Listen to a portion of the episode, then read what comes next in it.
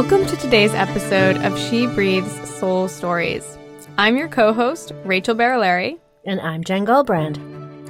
I'm so excited to be here today with a very special guest, Beth Knaus of That's a Spade Copywriting Services. Now, Beth was not only an author in our first anthology, but she was actually the book editor who worked alongside 22 of our other authors to bring their stories to life onto the pages. Beth's story is titled The Weight of Choice. It's a deeply moving account of her relationship with her mother. Welcome, Beth. Thank you so much. It's a pleasure to be here. We're excited to hear your excerpt. Okay. It was Thanksgiving, 1994. My ex-husband and I were heading to New York to see our families, anxious to announce that I was pregnant. I asked my mother-in-law to invite my mother for dinner because I knew she didn't have anywhere to go. When my mother arrived, my ex and I pulled her aside to tell her privately that I was pregnant. With a blank stare, she said, "Congratulations," then turned and walked away. For the rest of the night, everyone else fawned over us, asking all the typical questions. Due date, name choices, boy or girl, how I was feeling, etc. My own mother said nothing. I could see the other guests stealing glances at each other and at my mother. She contributed nothing but awkward silence. It was embarrassing, infuriating, baffling, and mostly disappointing. We went home to Boston. 6 weeks passed, and my mother did not call me one time. Her only child, pregnant with her first grandchild. I wrote a letter telling her how upset I was, that I would not have my kids grow up with this type of toxic abuse, that she would not hurt them the way she had hurt me, that she had abused me, my dad, and other people around her emotionally and physically because of her alcoholism. I told her if she got sober, I'd be willing to work on our relationship and have her be a part of our family. I was 28. We never spoke again. I learned at a young age that after drink number 2, my mother was delightful, witty, and pseudo-charming.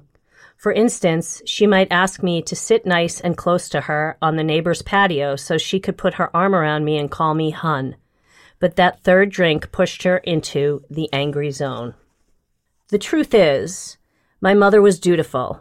I was well-dressed, well-fed, and well-mannered. But I did not know her. I don't know what her childhood was like or what her dreams were. I do not know how she and my father met.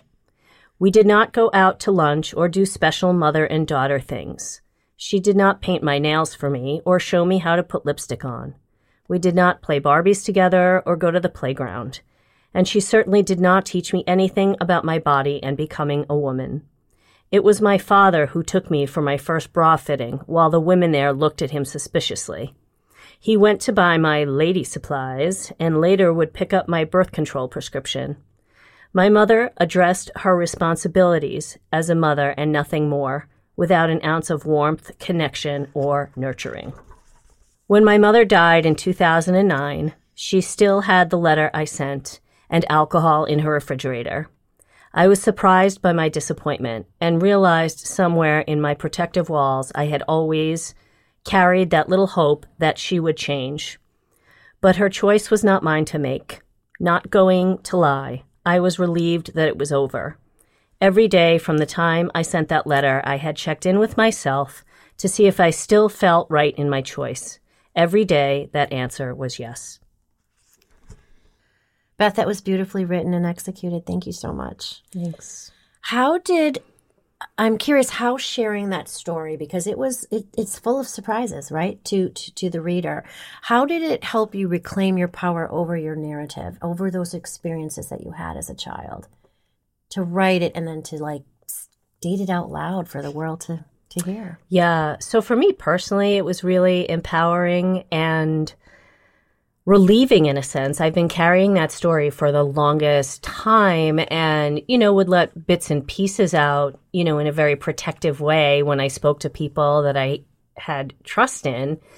But you could almost see people like coil back, right? When, like, because how many people know somebody who cuts off their mother? I mean, it's, you don't know many people. Or who's honest about the relationship with their mother. Exactly. Because my guess is that many people have experienced similar kinds of interactions with someone who is supposed to be their caretaker. Well, and rather than be open and honest and vocal about it, they threw themselves under the bus, right? And they affected their lives and limited themselves. Right. For, you know, they sacrificed themselves. That's what I wanted to say, so that they could protect the mother. But you don't see that with fathers, really. Right. Exactly.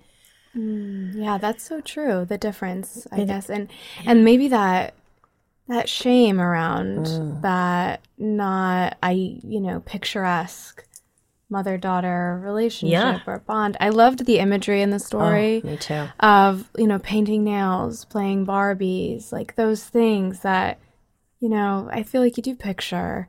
And, and being honest about it not being there. So I know a lot of people that would tell a very similar story. Absolutely. And I mean, you're clearly such a skilled writer. It just, it's just, the story is very moving. I have no other words. It's just very moving. And knowing you as a person and learning that about you after all these years of knowing someone, that's what's so magical about this process, I think, is that we know people at a certain level. But when you allow yourselves to go deeper and to share those vulnerable parts and learn those things about one another, I think you just connect in a deeper way, a more, I don't know. I think you connect empathic. Yeah. Empathetic, excuse me, is the word I'm looking for. You just understand that person so much more deeply. Yes, and you can have so much more patience for someone, right? For their behaviors that maybe otherwise you'd be like, ugh, I can't tolerate that. But, you think about this person has been through X, Y, and Z. It's amazing they're at this point, let alone, It's a real reframing. Absolutely. And I think that's where empathy, too, starts to transition to compassion with, understanding the story, seeing where they're coming from. And then even the act of inviting someone to tell more of their story, that's like that aligned action of really getting into the whole with someone and just being there. And that's a very compassionate thing to do. That space without judgment or, it's really... It's a beautiful thing. I would love to know, like, in the process of writing this story and then telling it, do you feel like you've deepened your own sense of compassion, like for yourself? Or what has that been like? Oh, sure. Yeah. Somebody just asked me that the other day, and we were talking about the whole inner child concept, and it was like, I'm aware of that existence, and I just look back and just feel so sad that was the experience that I had as a little girl, that my little girl had. But, I have two daughters, and that was so healing for me to be the mother in this situation and know what I wanted as a child. So. And the other thing that, because we're not sharing the whole story because we want you all to read it, but just the relationship that came out of that tragedy, the relationship that came between you and your father that developed and what the role he played for you. I mean, I have goosebumps because I know how important he was to you and that relationship. And what a beautiful sort of, that yin and yang of you have this experience that's so difficult and then but it brings you other gifts, right? I had other things that I wouldn't have looked for if I had this perfect relationship with my mother or what people think is a perfect relationship with a mother. Absolutely. Yeah. I'd love to circle back to what you were saying about being a mother yourself and how healing that is. So is there anything specific you can think of that you do as a mother as a result of reflecting on your own childhood that now you do differently with your girls? So... yeah, I just try to be as supportive as possible. I try to be non-judgmental and just ask questions and learn from them. I mean, it's not that they know more, it's that they know different things, right? And to just have a respect for them being their own individuals and not having their presence be for my sake, right? I feel like when you go back a generation or two, your kids showed as a mother the quality of person that you were, because that's what we did, right? We didn't go to work. We were mothers. And so people wanted their kids to, like I said, about my mother being dutiful. I looked great. I was well-mannered, well-fed. She checked the boxes. On the outside, it all looked like a normal situation. Right. And so then if you went and told somebody about what was really going on, like, they'd be very confused. Right. You know, they'd be like, oh, but your mother takes care of you. Right. The perception versus reality. Which is interesting, just to given our culture being such a one of visuals and aesthetics and how you're presenting the self and all of that, and that not being the real story. So I'm also a little curious just because, I mean, I know how supportive your family is of you and of this journey, but I'd love to know how your kids responded to you after reading your story and maybe better understanding you as well. So that was probably the trickiest part for me because, you know, when they were younger, they obviously knew that my mother wasn't in the picture. They knew she was alive. And that's a really hard thing to navigate, right? Sure. Because they can't understand the complexities of it, but at the same time, I think there was always this underlying, this is a big deal. Like, why isn't she talking to her mother, right? Their friends had mothers around and all that sort of stuff. So, you know, this was a big deal. I've never gone that far into detail with them. Right. I mean, I always try to say, oh, you know, she was an alcoholic and she wasn't well and, you know, she didn't know how to do the right things and... You know, you didn't get into the nitty-gritty of what you experienced as a human being, as that daughter. Right. And I bet that was really, you know, a lot for them to take in. Yeah, I think it was. But at the same time, like we were just talking about, it allows them to be patient and empathetic with me. Yes. Right. They got to know you on a whole different level. And instead of being like, I don't want to tick her off because she'll cut me off and not talk to me, now they know, you know. Of course. Yeah, that's really, that's so important, I think. Yeah, because I guess it's like, it's funny. So I think of where I am in life right now, being, I'm 31. And I just want to stop and say that Rachael and I have a 30-year gap here, which we just realized yesterday. And, you know, because I feel 12 inside, we don't. Well, we both do, so it's great. We get along fabulously. Yes, but we're just, let's just say we're tapping into all the generational. Absolutely, absolutely. So this is something I've been thinking about a lot. So I'm at an age where a lot of people around me and a lot of my friends are really starting to look at their parents very differently and in this beautifully compassionate light of like, oh, and especially a lot of people in my generation, you know, really into therapy and doing the inner child work. And it's awesome to hear people be like, oh, my gosh, you know, my parents did the best with what they had. Oh, I'm starting to understand this better now, et cetera. And I'm wondering, as parents, you know, when does that line for of like, you know, protecting the kids and like trying to keep them away from like those deep complexities versus like opening up and sharing more? I'm just super curious what that's like as a parent. I'm not a parent, but I know a lot of people my age are like, I just wish my parents told me more. Absolutely. But I know there's probably reasons why they didn't. So. Well, so my daughter would probably tell you, I wish my mom hadn't told me so much because I was that kind of a mother. Because this is so interesting that you bring this up, and it's really very related, I think, is Natalia, my daughter, and I had this conversation recently that we have parents and we, you know, feel traumatized from, you know, again, they all do the best they can. And then we become parents and we want to do everything that our parents didn't, right? We want to do the exact well, that's not necessarily true, but we're very conscious of what we want to do differently. Maybe I'll put it that way. And so, you know, I'm all about, you know, my daughter and being very open and talking to her about her sexuality and all of the things, right? And her adoption and what that was like and how we experienced it and how, you know, all, very open, right? Mm-hmm. To a point. And you can do anything you want to do and be anything you want to be. And it was so interesting because I was parenting in the way that I felt I hadn't been parented. And to my daughter, that felt like pressure.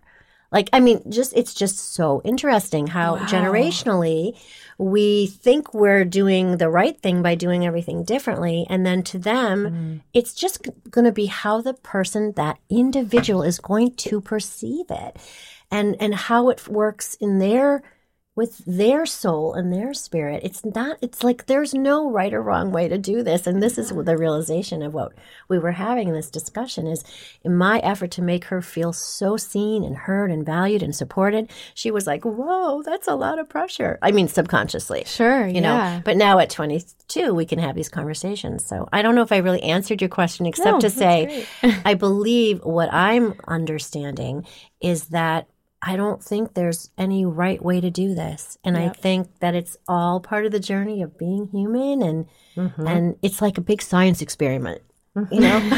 Right? Yeah. And I think, too, and you'll agree, I know, Jen, that parenting is so much more about trusting your gut and your intuition and your instinct. You carried that kid for 9 months or, you know, raised them from the time they were born. And you just know, you know, you get them and you see them growing and changing and forming, and you're following their personality and shaping things around that. Like, you know what's best.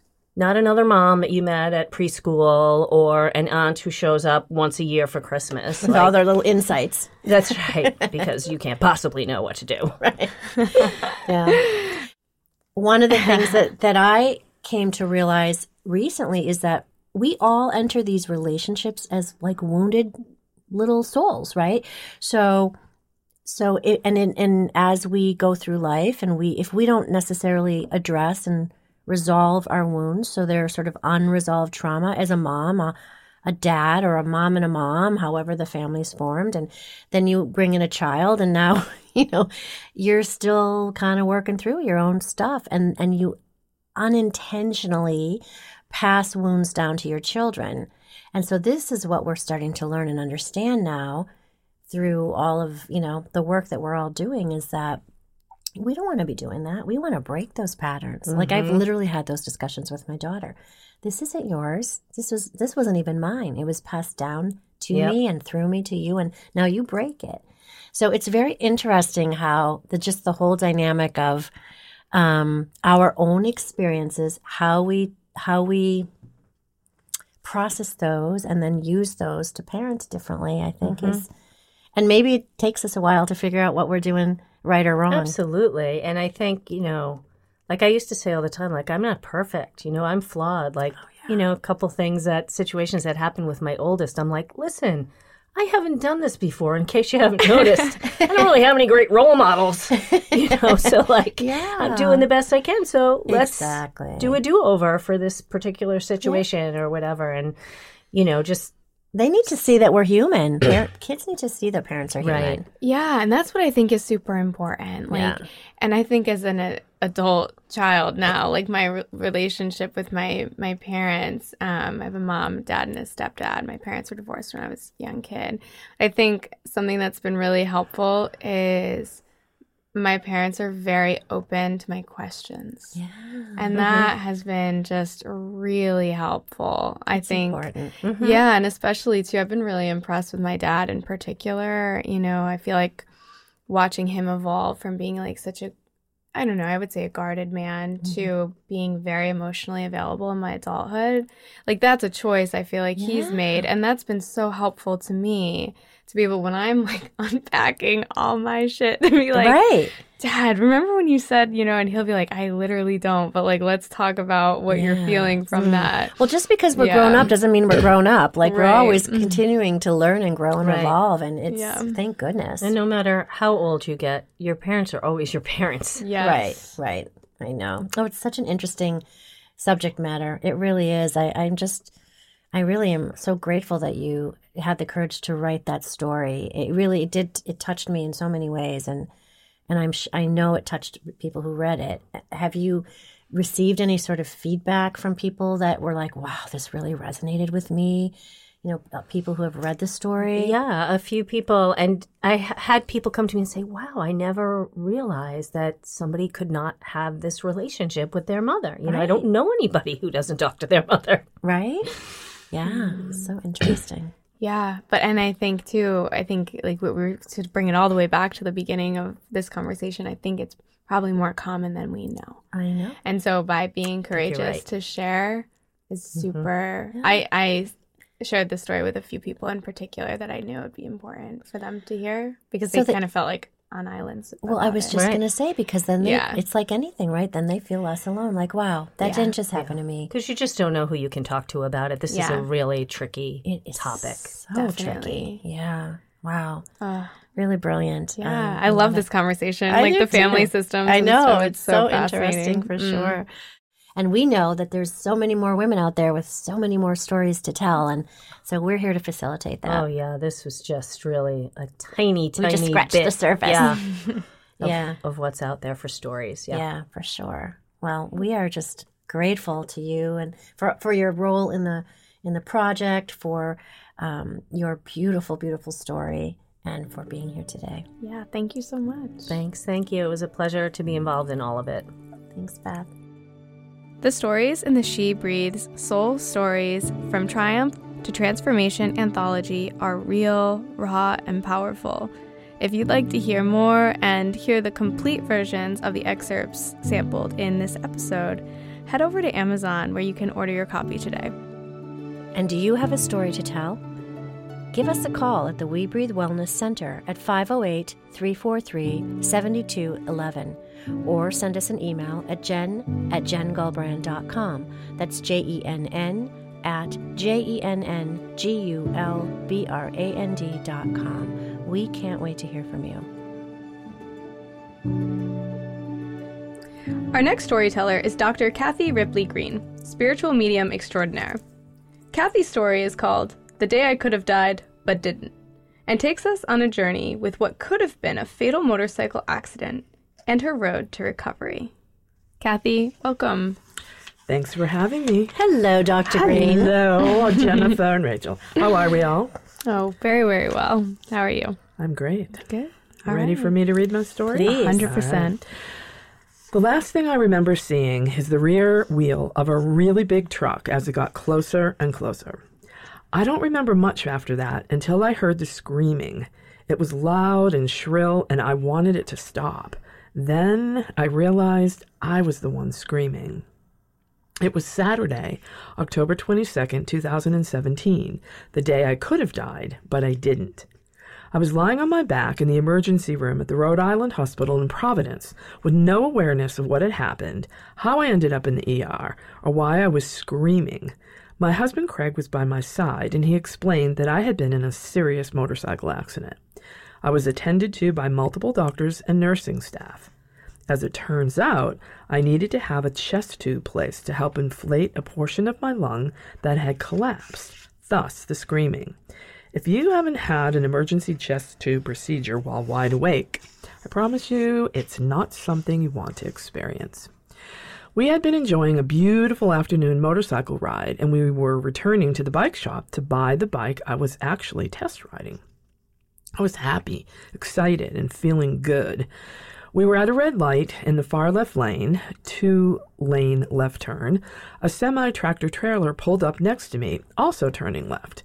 Craig was riding in front of me, and we were communicating through our comm system. I remember telling him that a big truck just pulled up next to me. "Just look up the road where you're headed," he reminded me. As an experienced rider, he was supporting the development of good riding habits in me, a newer motorcyclist. The light turned green. I pulled in the clutch, first gear, feet off the ground, let off the brakes, gave it some throttle, and onward I went. What I failed to do was turn my head and look where I was going. Instead, I fixated on the truck and drove the bike straight into the rear wheels and the side of the semi. At the time, I had no awareness of what was happening. My husband told me later that he realized I was not negotiating the turn, and he began screaming my name, "Cathy, Cathy, Cathy." I didn't hear a thing.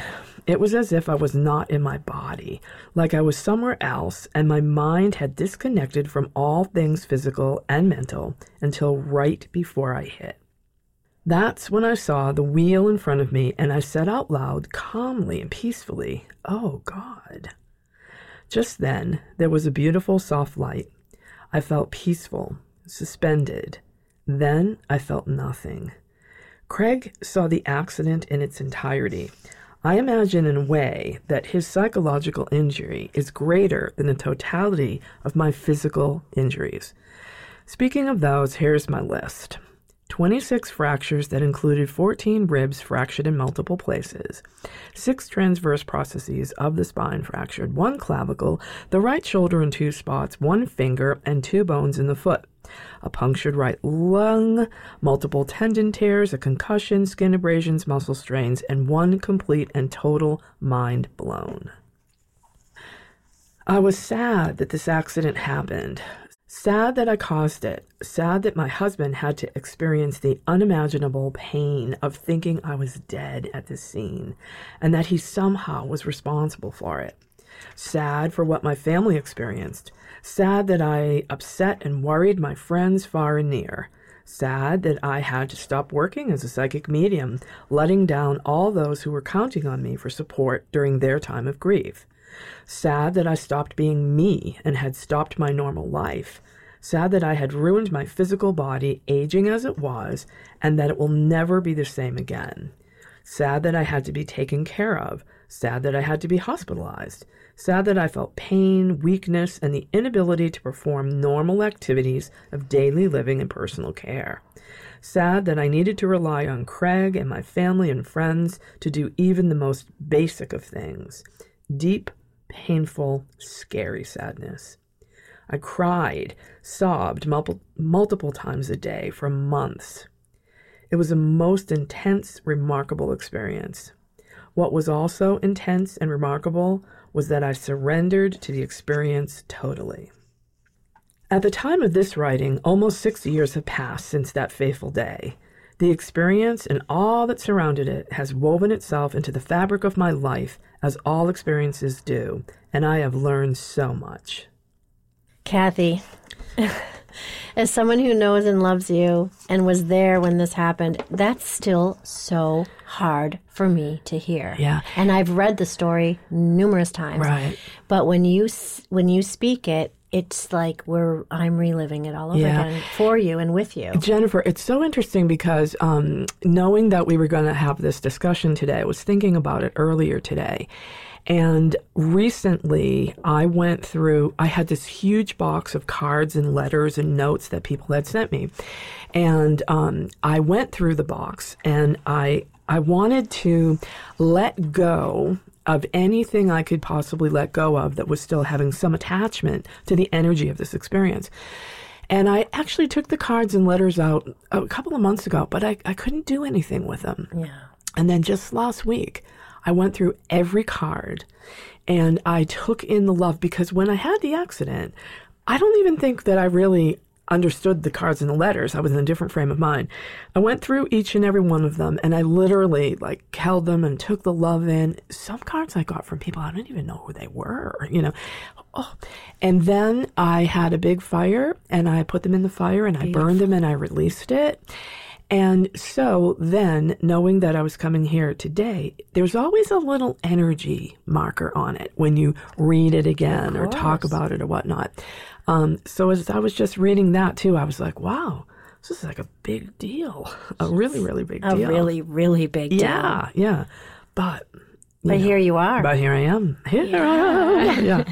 And you say at the end of this story, you list so many things that you learned. What pops into your mind today as one of those biggest takeaways that you learned? One of the biggest takeaways is how much I am loved. Mm. Because I know I'm loved. I feel that I'm loved. But when it's demonstrated in the ways that it was. So, for example, my friend Jennifer, after in the intensive care unit for 5 days and then the step-down unit, I don't even remember how many days there, but I had to go to rehab, for a week. Not that kind of rehab, but, physical rehab. I just heard Amy Winehouse and my mom singing.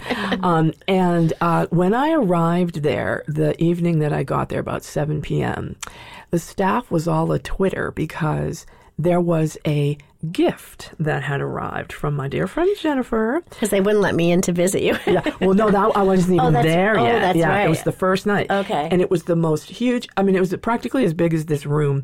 It was the most huge bouquet of, what do we call that? Edible arrangements? The fruit. The fruit and chocolate. Oh my gosh. Okay. Unbelievable. And so I was in no shape to eat anything really.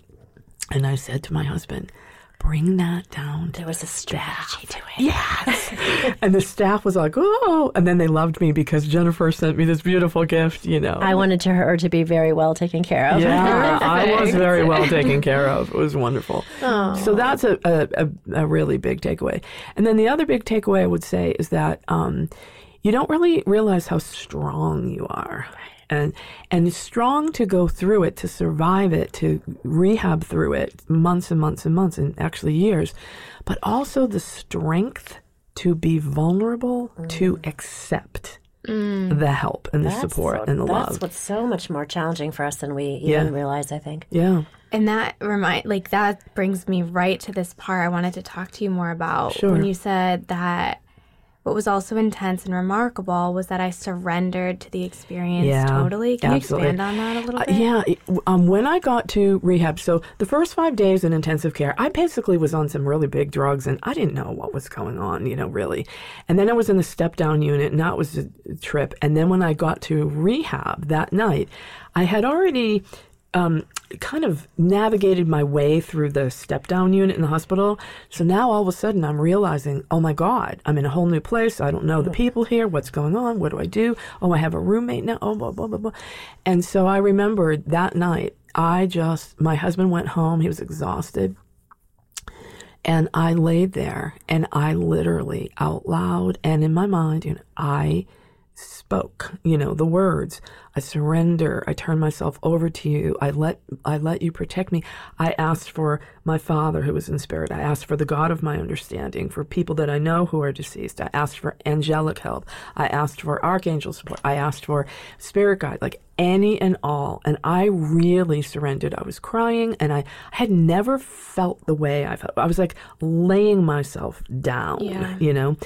And it was really great because even just then after that, at about 9:30, my new roommate came in. We ended up being really good friends. She was like in her 80s, like Betty. Actually, she's passed away now. She had gotten sick after that. But oh my God, like all these incredible synchronicities were happening. But the surrender, so I could just say, I am not in control. I can't be in control. Help me. Help me to be vulnerable. And it was big. It was big. Yeah, really big. Cathy, do you feel, I mean, because of the work that you do, obviously, you're so already connected to spirit. And do you feel that helped you to get yourself to that place of trust and surrender and faith? Yeah. You know, it's interesting, Jennifer, because one of the things that happened when I was in the hospital still, I was lying in bed, and I was always sort of in and out of sleep and rest and all that. And my eyes were closed, but I was wide awake. Well, not wide awake, but you know what I mean. Yeah. I was pretty much awake. You were conscious. I was conscious, and I was lying there, and I could see, like, all of these faces sort of coming in and looking at me and checking me out. I didn't know who they all were, but what I understood was that they were my spirit helpers, people on my spirit team. Like, we don't always have to know who they all are. And they were just sort of, looking at me. Okay, she's going to be okay. All right, she's fine. Oh, she's having a hard time. So I could actually feel, I could see lights. I could feel it. So I knew that they were responding to me or with me. But then when I went to the rehab is when I really let go. Embraced you know, and, it. Yeah, absolutely. Because I think once I got there, it was that place of, okay, now I'm on my way to getting myself strong enough to get home, you know. So I was like, whoever, whatever can help me. I was a little more conscious, you know, of what a journey. Yeah. It was a journey. I think what you just said was really powerful, almost as an extended metaphor. Surrendering as the means to get home. Yeah. Not just in this physical example here, but I'm thinking this concept of surrender is fascinating to me. I think it's something I'm starting to understand or tap into understanding and how necessary it is. And I don't even have all the words around it yet. I think I'm just starting to like feel it and process it. Right. But with this experience, you know, how did this understanding of surrender impact your life now. More, yeah. So I'm many more years your senior, you know. We've already discussed how many more years older I am than Rachel. Well, I'm even older than you. But we think it's kind of fun that we're co-hosting a podcast together with a 30-year gap. Of course, I think it's great. I think it's fantastic because it's kind of like when the mother says, don't touch the hot stove, but the kid has to. It's not like we can say, oh, well, here's how you can surrender easily now at your young age. Right. But you're exposing yourself to it. So what has happened since then? So I'm an Aries, like Jen here, and I like to do things. And Aries has a lot of strength and leadership and all that. And I would be the one and the leader. And now I ask for help. Even little things. Can you help me lift this? Because there's still some chronic stuff in my body. It's getting better. Mm-hmm. Can you help? You know, I have to say no to that because I know my stamina has changed, you know, since then. I really don't think I want to do this by myself, but I'll co-host it with you, you know. So I've learned to ask for more help and receive it and not even think the thoughts I used to think, which would have been like, well, I can do this myself. I don't want to wait to do this. I can do it now, you know. I don't want to wait for that 50-pound, you know, like I'll just drag it. You know what I'm saying? I do. So I really have noticed that. It's an awareness, right? Absolutely, and that's empowering to ask for help. Completely empowering. Okay, absolutely, yeah. I'm hearing you. I don't think that before I thought that asking for help made me feel weak. It's just that asking for help now I understand makes me feel strong, and you know, and by the way, one of the people that I ask most for the help is my beautiful husband Craig, and it's amazing because I see him in a different way because I ask him for more support and help. Mm. When I present as a little bit more vulnerable, there's this different, like, energy. Yeah, and it's a really nice, it's because we're two strong people, you know, and it's nice. You're creating space. It's like creating an invitation for him to give. Exactly. Which feels, I'm sure, great to him. Like to be able to give love in the way that you need it. You've got it. And you've opened that space. Absolutely. Amazing. Yeah. It is. So I would not want to experience anything like this again, but because I did, there were some really beautiful things, you know, that came, you know, from it, really. But also some great sadnesses because I don't ride anymore. Mm-hmm. And I did ride for some years afterwards, 2 up with him, so on the back of his bike, but not solo again.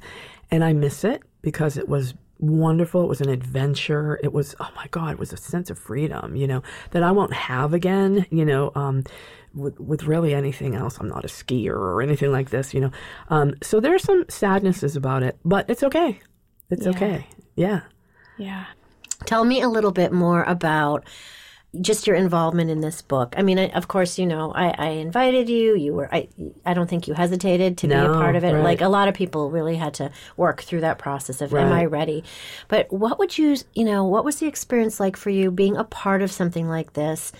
And like, what would you say to somebody else considering this opportunity? Right. Because I think, you know, everyone is drawn to it, but not everyone is quite sure what they will, what it will be like. I had the complete and total confidence to do it because I like telling stories, and I use stories to teach and to make, you know, people understand things in my spiritual work. So I didn't hesitate. What my hesitation was which story should I tell? Yes, that's right. Because there are more than, you know, there were many that all of us, you know, could tell. Sure. So when I finally decided that I wanted to write about the accident, I felt the energy of, I'm going to share this story. And honestly, for me, if anybody reads it and learns something but, you know, that wasn't why I did it. I was doing it for me. And then putting it down on paper and then exposing it, you know, to the world, so to speak. And then when I finished writing it, I let my husband read it. He said, this isn't done yet.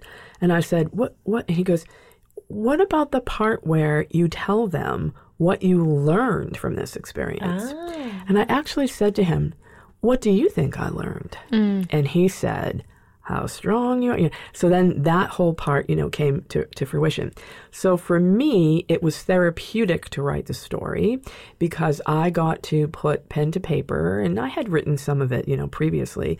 I got to process it in a different way, and I got to just say, here it is. Now it's on this paper. It's in this book. This book holds the energy of it. I can let go of some of it.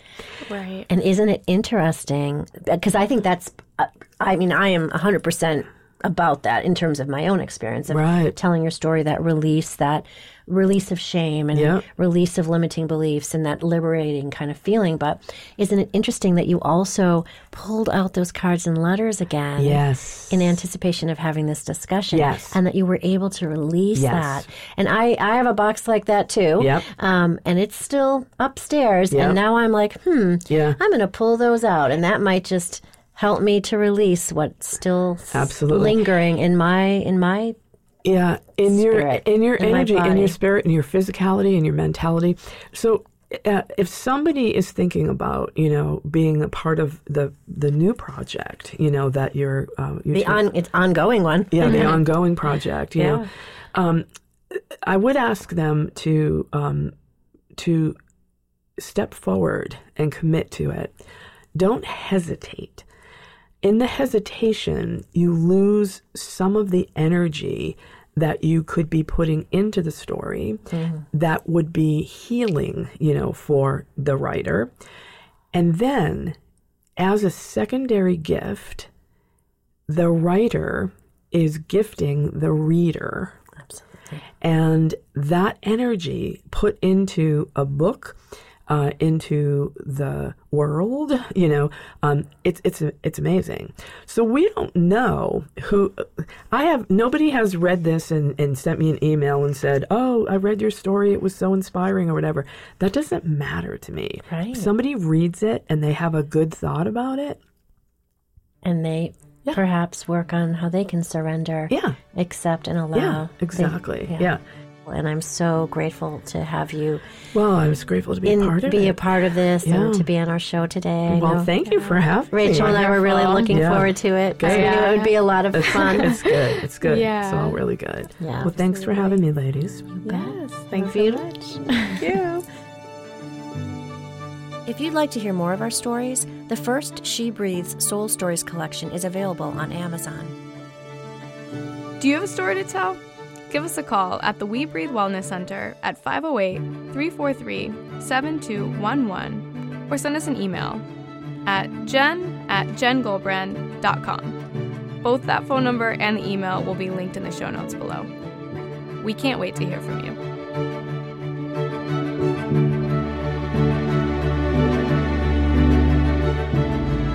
Our final storyteller is Christine Skubon, an integrative health and nutrition coach whose story is titled The Price of Perfect. Christine shares a glimpse into a relationship that she thought would be perfect, but ended up being anything but. In this story, she shares the courage that it took her to separate herself and rebuild her life. Welcome, Christine. Hello there. Thank you for having me. So good to be here with you today. Yeah, very happy to be here. Right. Hi, Rachael. Hi, Jen. Whenever you're ready. All right. I always thought I would get married and start having kids right after college. It's all I knew I really wanted. Everything else, a career, where I lived, what I did for fun as an adult, etc., was unclear when I thought about the future. But falling in love and spending the rest of my life with my perfect man? I thought about that constantly, and every boy I liked from 7th grade on was potential true love in my eyes. I met him when I was 27 at a friend's Super Bowl party. It was my first public appearance since my breakup with my live-in boyfriend. He was 5 years my junior, and I was terrified that I was too old to find that man I had dreamt of for so long. My self-esteem was awfully low, and I was a mess. He had a successful career and owned a house, came from a big family, was raised in the same city as I was, and wasn't just looking for a fling.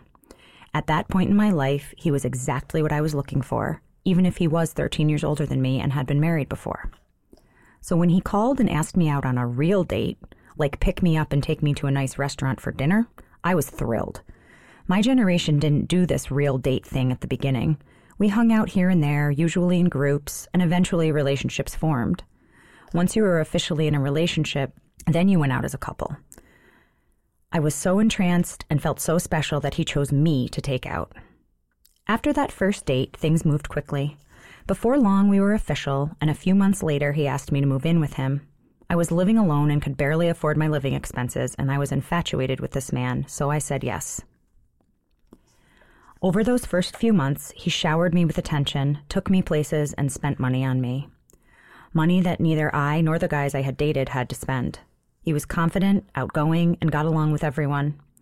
There was one incident at my apartment early on that concerned me, but I convinced myself to ignore it as a one-off incident. We were on the couch watching TV, and I said something sarcastic to him in a teasing way. My sense of humor is full of sarcasm and dry wit, so this was normal for me.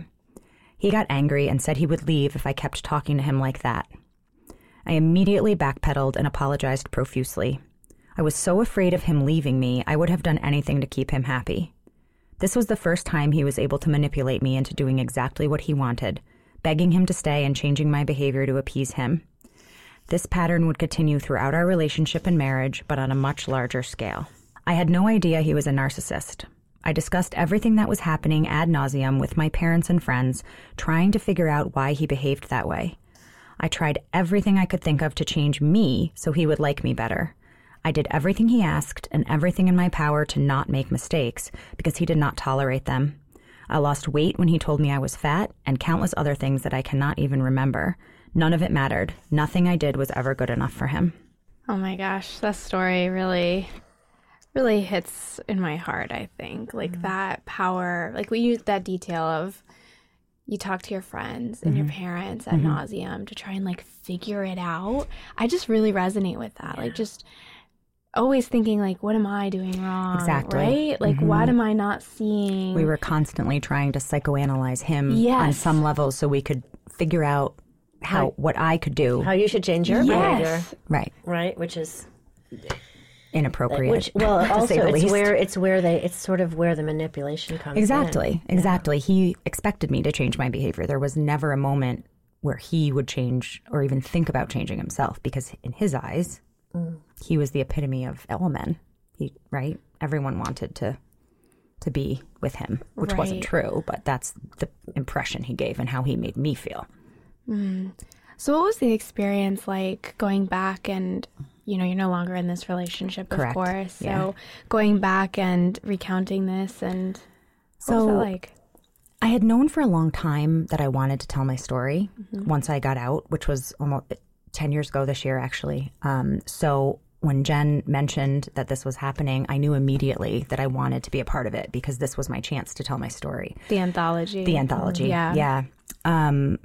But when I actually started to sit down and say, okay, I need to write this. Like, how do I get this out of my head? I struggled. I wasn't sure where to even start. What I decided to do, and it ended up working great, was instead of writing or typing, I opened my notes app on my phone and I hit the button so you can speak and it the record button. Yeah. And I spoke. I did it while I was driving one day. Yeah. I just was on like an hour and a half road trip and I just spoke the entire thing and I just told the story as it was in my head. Mm. And that, it was very hard to do because it was bringing all these emotions up. But because I was speaking it, it was natural and it was flowing and it felt really good to get it out. Right. Like really good to get it out of my body. Perhaps speaking some of this for the very first time. Exactly. Right. Because as much as I talked about the relationship when I was in it. I talked about it after I left, with my parents and my friends and my family. There were some things that even they didn't know when they read this book. Right. My chapter, excuse me. So there were some things I had never really told anyone before. Were you afraid of... No. Of telling people things? Or? I wasn't because enough time had passed. Yeah. Had it been probably anywhere 2 to 5 years later, I would not have been ready to do what I did with this. I needed a lot of time to go by to process and get through that really hardest time of my life. It was not hard now, but had I tried to do it earlier, it probably would have been much harder. Yeah. And Christine, I know for a fact because I watched it unfold at the book launch event that you touched other people's hearts and souls in that audience with your reading. And so I know people have reached out to you to because they resonated.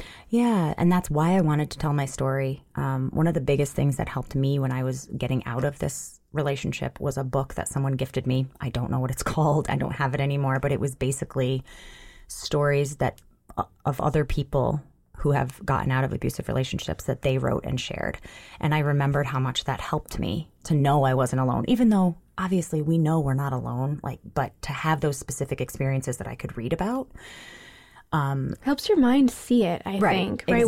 With the story, with the details. It helps the mind open up and literally be able to see it. And the see to believe in a way. Yeah. It becomes less of this ethereal concept. Exactly. And it's this is a person with a name. And, yes. And they have their coffee this way and maybe I do too or something like that. So I knew in telling my story, my goal, I didn't know this, my goal was to help other people, women specifically, because they are the ones that most of the time find themselves in these situations. And after reading at the book launch, I had two women approach me. Yeah. And one of them had just gotten out of a narcissistic relationship and the other was in one. And they both just kind of said, does it ever get any better? And I said, no, unless you cut completely and move on. Because even the one that had gotten out, she was still in contact. And I said, you can't. Yeah. You can't. You get sucked right back into that dynamic, right? Mm-hmm. From what I understand, yeah. But that is why I told my story again. I wanted other women to know that it's okay. They're not a bad person for being in these relationships. It is not their fault. And that it is very hard to leave, and eventually you can do it, right? It took me 2 years knowing I wanted to get out before I could actually do it. And I said, unless you're able to cut contact, it's not going to get better. The one woman had already left the narcissistic person in her life, and she asked if it got better. And I said, are you still in contact? And she said, yes. And I said, you can't be. And that was something, it took me, I left him, and it took me another 6 months to cut contact because that was very, very scary for me. I was so codependent on that abusive relationship that I didn't know how to be without it. Yeah. And looking back now, that's so scary because still having that contact, I could have very easily fallen right back into it, but I didn't. Thank goodness, you know. Yeah. But the only way out was to cut ties. And even when I cut ties, he continued to email me for another year and a half. Wow. Yeah. I ignored it. But, yeah. Mm-hmm. Wow. Mm-hmm. It's just amazing.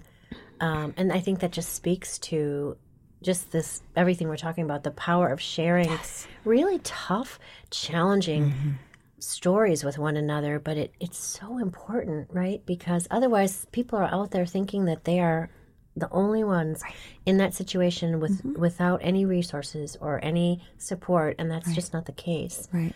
And I think part of this whole dynamic is that manipulative kind of control and that feeling of powerlessness, is that the word? Powerlessness of the person who's being sort of receiving end of it. And that's just, nobody wants to feel that way. No. And again, even though intellectually, you know, you're not the only person experiencing this, having it in writing, printed out in front of you to read from, like you were saying, Rachael, to someone that has experience that you can put a name to it, you can say this is specifically what happened to them. It just unlocks something inside of you. And even if it just gives you that tiny grain of sand, more strength to do what you need to do, it's worth it. Yeah, I really think, to that exact point, just to come back on that, I really think about the subconscious mind and how it works and how it's constantly looking for the concept of expanding. Right. And needing to see to believe. And the concept of belief becomes easier when it's if they can do it, I can do it. And that's why, and again, coming back to the same point, but with the details in a story, it makes you so real, even if I don't know you. Mm-hmm. And so even seeing your photo, right, in the book and say oh, she looks like me, we're maybe around the same age. That's profoundly powerful to help to see oneself, in the story. So, it's amazing. I had a question. How, looking back on just being involved in this project and sort of, because many of us came together and from different perspectives, and some of us didn't even know each other very well. Right. But what sort of sense of empowerment has evolved for you from as a result of kind of making this decision and putting this out into the world? Yeah, absolutely. So a few things have happened. Again, 5 years ago, I would not have thought I could do this. So getting it out of me, that's huge for me. And that gave me a huge boost because I wasn't holding on to it anymore. And I just felt like I had risen above it even that little bit more than I had previously to telling my story, right? So that was great. In addition to that, I spoke in public and read some of my story at the book launch. And you were on TV. I was on TV. And dear listeners, I will tell you that me speaking in public in front of real people is terrifying. And I did it without being terrified and felt really good afterward. And that is a huge thing for me. I feel as though without the story to tell, I would not have been able to do that. It needed to be my story that enabled me to get up in front of people and talk about it. So those are the things that, you know, it's just making me more confident in general, bringing me out of my shell a little bit. And the shell I refer to is the shell that I hide behind when I am in front of a large group of people. I'm not like that in smaller groups and when I know you well, but in large groups, I get very anxious. So it's really... I don't think you're alone. I think a lot of people struggle with fear, that fear of judgment and like, what is everybody thinking about? Yeah, it's huge. It's huge. And the other thing is, you know, I was one of the people that didn't know a lot of the women writing their stories because I was new to the area. And being a part of this, it really enabled me to meet new people and get to know these women better. And that was just lovely because I've now built a community. I was going to say the community that forms from being involved in something like this is just amazing. Like nothing else. And so beautiful. And we're just looking forward to expanding that community together with more and more women. Because you know what? We said earlier, we just sort of scratched the surface. There are so many more stories waiting to be told. So many more women who have... you know, experiences that we all need to learn from and share. Right. So, it's exciting stuff. Yeah, absolutely. This might be kind of like off to the side, but you have a daughter, right? I do. I have an 8-year-old. Mm-hmm. Yeah. So I'm kind of curious about, you know, this experience of writing and then telling your story and everything you learned and gained from it. Did it, I don't know, like shift anything about how you engage with your daughter or like make you... I don't know. Let me think. I hadn't thought of that before, but let me think about it. Or maybe something that you learned that you want to tell her from this experience or something as a young woman, right? Like women, we're talking about empowering women and telling our stories and you're raising a beautiful young woman. Yes, thank you. She is. Yeah, we really like her.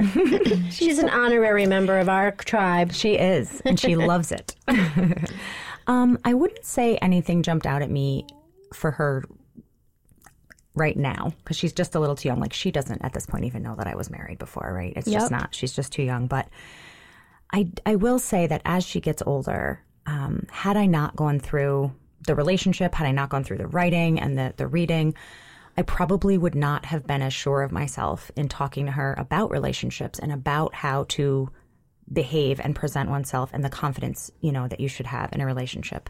And I think because I've had all these experiences now, I am much better equipped to educate and teach her how to better, I'm trying to think of the words. Love herself. Yes, thank you. To love herself more and know that she is worth so much more than most people will say that she is.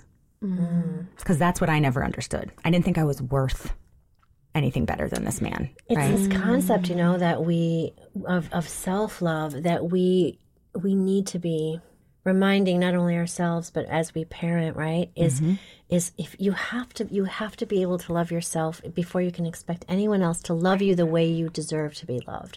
It's like the way you love yourself is how you show other people how to love you. So this is something I know as a parent I was so conscious of a daughter is, you know, that self confidence, self awareness, self compassion. We've been talking so much about compassion. That's like so critical. And I think I think it's a hard thing to teach. It's so hard to teach. Because I'm already seeing with her snippets of the insecurities coming through. And sometimes I'm just like standing there with my mouth open, like, I don't know what to say to her right now, you know? Yes, that's real too, though. Yeah. It's very real. Yeah. And I think, and this is why it's, I think this is so important as we continue to evolve. And I'm not a parent, but even just as a classroom teacher, you know, like, as we continue to work on ourselves and, like, genuinely embody this self-loving, putting yourself genuinely first, putting your oxygen mask on first behavior, children learn more from watching what we do, right? We know that than anything else. And so I've started to think about it as, and again, as a teacher, you know, I'm not yet a parent, but like, okay, the more I care for myself and model that, the more I'm teaching these young people how to do that too. Yes. And that's been a frame of reference that's been actually helping me feel not selfish, like totally helping me reframe. Right. You know, and like, in a way. It's it's so true. I mean, we're just designed, I mean, honestly, as women, we are designed energetically to kind of honor that feminine energy side of us, to nurture and to protect and to care for other people. But we forget to start internally. And to care for other people. You need to. Yeah. You can't, because otherwise you burn out and you get depleted, and then you get resentful and all the things, right?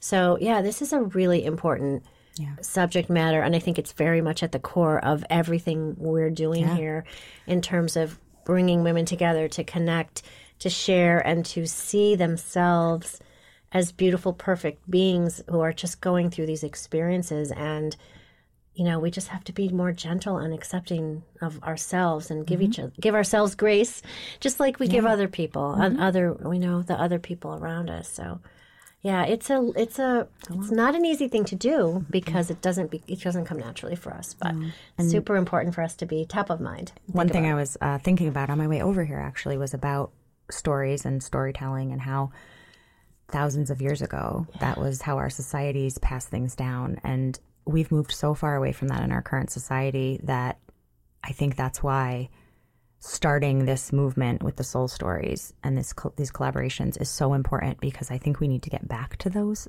story shares on a grander scale, with everything being technology and, you know, just instantaneous these days. And when you're in school, you're studying history, but it's not the stories of the people, right? It's the facts that they want you to know.